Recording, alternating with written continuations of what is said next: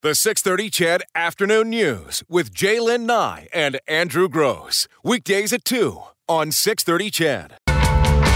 It is uh, 338 on uh, Tuesday. It's time for another edition of The Hoot. Uh, Todd Hirsch, chief economist at ATB Financial, joins us direct from Mexico City. Todd, did I not advise against Mexico City?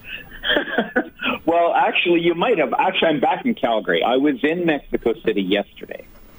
But well, that's what I said. Direct. Well, I meant, you know. Oh, yes, Yeah, yes. yeah, directly back. Well, the way should you say. made it sound like, uh, like I'm in Mexico City right now, and here I am talking to you directly from. No, I was just just I- trying to make it sound more What important. I think is funny is though, like he says, "Oh, didn't I advise you against it?" Like Todd Hirsch is taking travel. I don't know why he wouldn't. Quite frankly, I don't I know don't why he wouldn't. I don't know. Did this ever come up that I was going to Mexico City? Yeah, we Andrew? talked about did, it a couple yeah. of months Oh, back. You were just sort of planning the trip, and off air, I said, "Yeah, I don't know. I'd be a little worried about the crime in Mexico City." Oh, well, we didn't actually see any crime. Um, my, my quick assessment of Mexico City, uh, crime isn't your problem. Traffic is your problem. Okay. And I guess, I guess if unbelievable and harrowing traffic is a crime, and maybe it should be, um, yeah, guilty as charged. It is the craziest city I've ever been in for traffic and just how long it takes you to get anywhere. Really? And how many death-defying near misses you have with buses Yeah. and motorcycles. It's crazy. But we had a great time. Awesome. Um, would you would you go back, Todd? Well, I would go back. I would recommend it. I always like to try somewhere new. So that's probably why I wouldn't go back. It's not because we didn't have a great time. It's just, well, now let's go somewhere else. Yeah, But yeah. Uh, especially because I don't know if Edmonton has one, but Calgary has a, WestJet has a nonstop from Calgary to Mexico City. Oh, okay. So that really changes the equation when you can get there in one fling. You know, Sure. Yeah. five hours you're there, and it's it, you can do it in a long weekend. So. Very good. Okay. Yeah. Mexico City on the list. Well, I'm But glad it's you. very, it's very. The best thing about it is if you're a food lover, if Oh, you're yeah. a foodie, the food is amazing. you got to research your restaurants, but it's amazing and it's really inexpensive. Hey, yeah, dumb That's- question for you, Todd. But is there a beach to lie on in Mexico City? No beaches. No, no beaches. That's what You're I nowhere close to a beach. Right. So, um, if you want a beach, I mean, that's what most of us think of when we think of Mexico, and that's you know, it's Cancun or, or Cabo or, or Puerto Vallarta. Mexico City is very much that big urban. You know, it's culture, it's museum, it's its restaurants, it's shopping. Wow. Well, different kind of vacation. So that's Yeah, uh, different kind of vacation. That just uh, just stroke uh, Mexico Yeah, City off yeah. Andrew's Take- list right there. we there. can we can we can now uh, confirm for our listeners that is not where the listener trip is this year. but but the pyramids, you probably enjoy the pyramids. So yesterday we took an hour tour. Um, you, you, you get a driver, or you can probably you know arrange a tour. It's only an hour outside of Mexico City, and there's these ancient pyramids from like two thousand years ago. This ancient civilization, and you can uh, go walk on the pyramids and then climb them and explore it. And it's really cool. I'm sure it is. Uh, I'm more of a bar, beach, swim up bar. well, then Mexico City's Yeah. not. It's not it, no. Oh well, Todd, we're glad you had a great time. You're, we're glad you're home Yeah. safe and sound. Let's talk about um, uh, ATB's most recent economic outlook for the province. And Yeah. so, you know, what are some of the highlights here? Well, the highlight really is we are starting to see evidence that people are moving back to Alberta. Now, I don't want to overstate this too much because we'll only have two quarters of data for this, Q3 and Q4 of 17. But interprovincially, we were, you know, we had eight quarters where we had lost people to other mm-hmm. provinces. The last two quarters, there's evidence now it's it's returned to balance and even slightly positive for Alberta, and we actually think that will continue into, into 2018. So that's a positive piece of the uh, the story right there. Well, that would certainly, I, I would, sh- I'm sure, relate to oil prices and where they are as opposed to where they were. But there's a dark cloud looming over that industry called the Kinder Morgan. That's right. And it's really unfortunate because where oil prices are at today, you know, that U.S. benchmark price above $72, and even the Western Canadian price has has the differential hasn't closed, but it's narrowed. Um, normally, at this point in the price cycle, we would be seeing investment coming back to Alberta. We're not seeing it in 2018, and the dark cloud on that horizon is, as you said, Andrew, it's the the question hanging over pipeline uh, transportation, and is this going to happen or not? So there's a lot of apprehension in the industry right now. It's a wait and see. Um, it's not it's not a great situation to be honest. Okay, so aside from the oil industry, what about some other industries? Uh, construction, residential, non-residential. Well, the construction industry is, well, we'll get to the good news sectors in a minute. The construction industry is probably one of the weakest ones. The energy sector we see is flat. The construction industry actually declines this year simply because both Calgary and Edmonton, the, uh, the commercial construction, you know, these towers that have gone up in both cities, um, once that space comes online, the vacancy rate goes up, and it's going to be a while before we see any big projects come online again. So, in, it, provincially, we're seeing the construction sector as one uh, declining in, in 2018. Hmm. But there's lots of good news too. Well, What's the maybe good news? we should get to that. Should we should we get to the good news yes, before people turn the radio off and just stop listening? Uh, because there are sectors that are that continue to do really really well. The agriculture and agri-food sector, which I've talked about many many times on the Hoot, uh, it continues to sort of be a star performer the traditional agriculture, the beef, the wheat, the canola. I mean, prices are always kind of up and down, and Mother Nature needs to cooperate for sure. Uh, that's not really where the, the growth necessarily is going to be. The growth is going to be on the, the non-traditional ag, um, the specialty crops, in some cases the organic crops, uh, some of the specialty beans and pulses and vegetables, also the cannabis, uh, coming on later this year, and a lot of the, the smaller food and beverage processors, all the craft breweries that we've talked a lot about, um, those have really been um, expanding and diversifying Alberta's economy, not on a big, big scale, but you know the say the five or ten thousand new food processors that you've got going. Uh, they are very quietly but steadily helping diversify and stabilize Alberta's economy. So that's a real good news story. What about jobs? About which jobs? jobs. Um, the job market in Alberta, it is statistically we are seeing jobs coming back over the last 12 years, disproportionately in the private sector, because I just know what listeners are thinking. Oh, it's just the government creating jobs. That would have been true in 15 and 16, but the last 12 months it has been the private sector creating jobs. They've been full-time jobs, but they haven't been in those traditional sectors that pay a lot. Yeah. So they haven't been coming back to the energy industry, not not to the same degree that they shed jobs in during the recession. So that's the so same story is, that we've been hearing for quite some time now. Yeah. Yeah, absolutely. And I've talked about this before. It's the, the evolution or the changing composition of the labor market. And in some ways that's it's healthy because it is showing more balance. Yeah. yeah, Andrew yeah. doesn't seem uh, very convinced. Well, the, the, herein lies the problem is that when we talk about the problems with uh, Kinder Morgan and the lack of uh, confidence in investment, where the problem is not on the surface, the, you know, you look at it and you go, oh, well, you know, at 70 some dollars a barrel, look at the revenue we're losing. But it's not really about revenue that we're losing. It's about investment that's not coming to the province that yeah. You know, there's a huge lead time to that investment translating into all the areas that you've talked about employment, construction. I mean, all these things are really, you know, just held up by this Kinder Morgan. It has to get settled. Well, it does have to get settled, and I, I certainly have been a, a vocal proponent of, of settling it, and, and we need that pipeline going. But I think there's also, to be sort of rational about it, there's also um, a part of us that needs to say, okay, what happens if? Yeah. What happens if mm. Kinder Morgan pulls the plug on this and it just never happens? Well, we can stomp our feet and say we're very angry and you know watch that foreign investment flee away. Um, but we're still going to have to react in some way. Now, I hope we don't get to that, and I don't want listeners to think this is what I'm, I'm hoping, um, because it would be not just for Alberta. This is a Canada problem.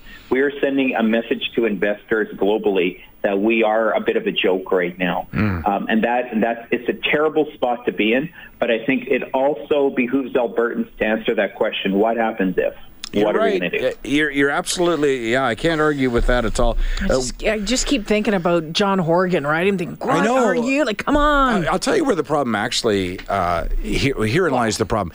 In three years or two years, when oil goes up over $100 a mm. barrel, if that were to happen, and we're restricted in what the flow is yep. because we didn't get Kinder Morgan built, that's where the, the opportunity cost will, will come to to fruition, and we'll say this is how much more revenue we could have brought into the province and the country had that pipeline been built. Well, and Todd, there, oh. Sorry, and there was a report I was reading over the past couple of days about saying the possibility of a hundred dollar barrel Oh, sure. of oil again. Yeah. Yeah.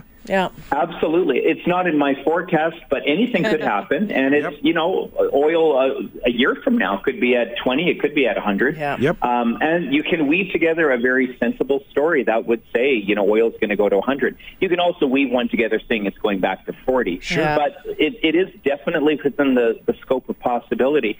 But I think this whole pipeline issue, it's bigger than just Alberta's energy sector because this is Canada's future prosperity. That's right. Investors in other sectors, never mind oil and gas, but other sectors, resource sectors, tech sectors, they're looking at Canada and they're questioning if tiny little provinces of four or five million people and even tinier municipalities like Burnaby can hold up things and destroy things. Why on earth would I even want to take the risk? You're absolutely That- right, Todd. Now you got me all fired up. Think about Amazon, uh, like a company like Amazon that looked at Alberta as a potential investment site. There, there was many reasons why they didn't choose Alberta. Yeah. Uh, but it is that kind of lack of confidence that would cause a company the size of Amazon, for the very reasons you just said, Todd. That okay, you know what? They're not investment friendly. Like you only Yeah. need to get that reputation, and you'll take a decade to erase that, uh, to eradicate that reputation. Absolutely. And BC, I mean, they might not want bitumen, but they are a resource dependent province as Yep. well with forestry, base metals, natural gas. And if they're telling global investors that this is not a good country in which to invest, this is not going to be be perceived as just a, a, a bitumen pipeline issue. This is a Canada as an investment destination issue. It is very serious. Lots of finger pointing you can uh, you can do, but um, I, I think we're uh, one of the journalists, I forget what article it was, but described this as, you know, we're the, the laughing stock of the world. It's a terrible spot to be in. Yeah. Well, like I tweeted over the weekend, when the NHL season is over, they should get the uh, management of the Vegas Golden Knights to, to get on top of Kinder Morgan because look what they built in a year. Yeah, no kidding. That's a Disney-like movie, isn't it? Yeah, it sure like is. Outcast hockey players I know, that no one yeah, wanted to protect. They go on to win the Stanley Cup. We don't want you. Go. yeah, exactly. Uh, Todd, always a pleasure. Uh, welcome home. Uh, will it be you Thank you next very week much. or uh, Rob? Yeah, it'll be me. I'm just good. taking Rob's spot actually today, but yeah, you'll have me uh, back next Monday. Perfect. Sounds I good, look forward to it. Thanks, Thanks. Todd. Okay, guys, have a good day. You too. Uh, we were talking earlier about airlines, and we talked about the guy on the frontier. We talked about WestJet and their looming strike. Uh, This is another one. This story is a story that comes up about once a month um, domestically, and and it's just an interesting. It's, it's interesting to know. So uh, there's a lady who got stranded in Charlottetown. She flew from Calgary to Charlottetown, and and I happened to be on a flight the other day. I was going to Ottawa, and they made the announcement as they do before boarding that you must present Photo ID. photo ID, government issued photo ID, or two pieces of government issued non photo ID. And I I don't know why. It sort of at the time I thought. Oh, who doesn't have photo ID anymore, right? But I thought, yeah, no, if that's the rule, that's the rule. Well, apparently, this woman um, used two pieces of non photo ID to get herself to Charlottetown. But on uh, upon attempting to return to Calgary, Air Canada denied her um, the ticket, saying that no, no, no, you need you you need a photo ID. So they allowed her to Charlottetown with no photo ID, ID, Right. Air Canada, but Air Canada wouldn't let her return. So what they're making is- up the rules Yeah, as they go along, you've or not knowing them. Right, as often is the case, um, Yeah. an employee is acting in what they believe to be good faith, uh, but they're incorrect, Yeah. right? And and it's funny because she phoned around, she phoned WestJet, and she phoned around Air Canada trying to get this resolved. And part of the issue related to one of the pieces of government ID not being acceptable and the other being acceptable. That's what Air Canada was suggesting. So WestJet said to her, "Go get a fishing license." That's a government issued piece of ID. Mm-hmm. But here's the thing you don't need ID for a fishing license because nobody gets a fishing license for any other reason than to fish. So she did. So she now has three pieces of non photo ID, but one of them required no ID whatsoever. And I have, uh, in Alberta, we have a hunting fishing combined license. Yeah, I have one. And I have one, and I didn't present ID for that. So, but it is No, I government issued. Filled it all out at And the paid. at the Shaw's Point at Slave Lake a couple years back. I think I did mine at Cabela's, Yeah. and then I got it in the mail later on. So, it's just, yeah. Again, you you wonder, don't you? Because the law is, I looked it up. Uh, the law is two pieces of government issued Yeah. ID, non photo, or one piece of government issued ID with photo. So I looked it up. You just wonder, don't you? And I've been to the Charlottetown airport because I lived there. So I know it's a really tiny little airport, and there's one little, you know what those little airports look Yeah, like. Mm. There's one lady working at a Yeah. counter, and she's next to the WestJet, who's next to the whatever. from right? Marie. yeah, exactly. Exactly like that airport. But you would think that one would turn to the other and say, So is this. But but here's the thing, with something so important as ID when you're getting on a plane. well, true. You would think that every employee would know this rule. Right, yes. Because that is the end all be all, besides having the ticket, to get on the darn plane. And here's the thing, and I don't want to tie this to a specific airline because it doesn't really matter. Um, but it is funny how you sometimes come across these conflicting rules. So I was flying from Edmonton to Fort McMurray, and I was flying in the morning to do a show that night. The plane was delayed, and it was delayed again, and it was delayed again. And they were announcing that it was delayed, but they were not giving a time that it would take off. And there came a point at which I could still drive to Fort McMurray and make the show. So I went to the gate and just said, "Look, I just need an actual reasonable estimate of when this plane will take off because if it's not going to take off. I'm happy to drive, right? Cars in the parking lot, I can be in Fort McMurray. It's not optimistic or optimal, but I'll do it, right? Um, and they, well, you know, we don't know, we don't know, we don't know. Like, that's your decision, right? And I said, okay, fine. Then I've made the decision. I'd like to drive, so I need to get my luggage back. It's already on the plane. Yeah, it's already on the plane, and and so I'm like, well, is is the plane physically in Edmonton? So you're saying the plane is here? So what is the delay then? And they're like, well, you know, we don't have that information. I'm like, okay, so the plane is not taking off because it's not here, but I can't get my luggage back because the plane is here and the luggage is on the plane. And she's like, well, I did, one of those things is true. It, like it was just this idiotic conversation I'm having, and I said, okay, so I just want to get the luggage off the plane so I can drive, and she goes, we're not able to do that. I go, why? But, but having said that, if you decided to drive and you say, okay, well, I'll get my luggage and other thing, they would have to arrange to get the luggage off because you have to. Right. Because I've seen. I asked, I go, don't I have to travel with my luggage? And they were like, yes. And I go, well, I'm telling you right now that I'm not not. traveling, So right? gonna have to go. I swear I'm not making this up. At one point, because we were going in circles, her and I, going in circles and circles. And you know how when people are bored and they've been waiting for hours for a plane Uh-huh. to take off, uh, uh, this is entertainment. So I've now got a crowd, right? And I'm being polite but firm.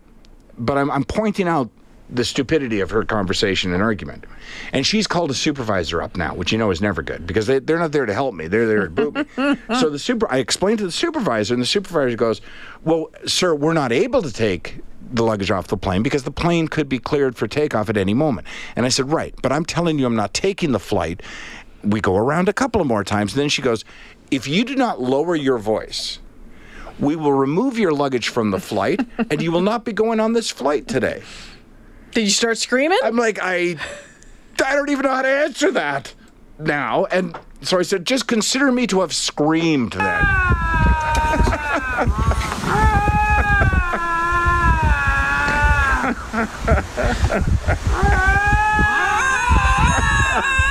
Getting really mad now.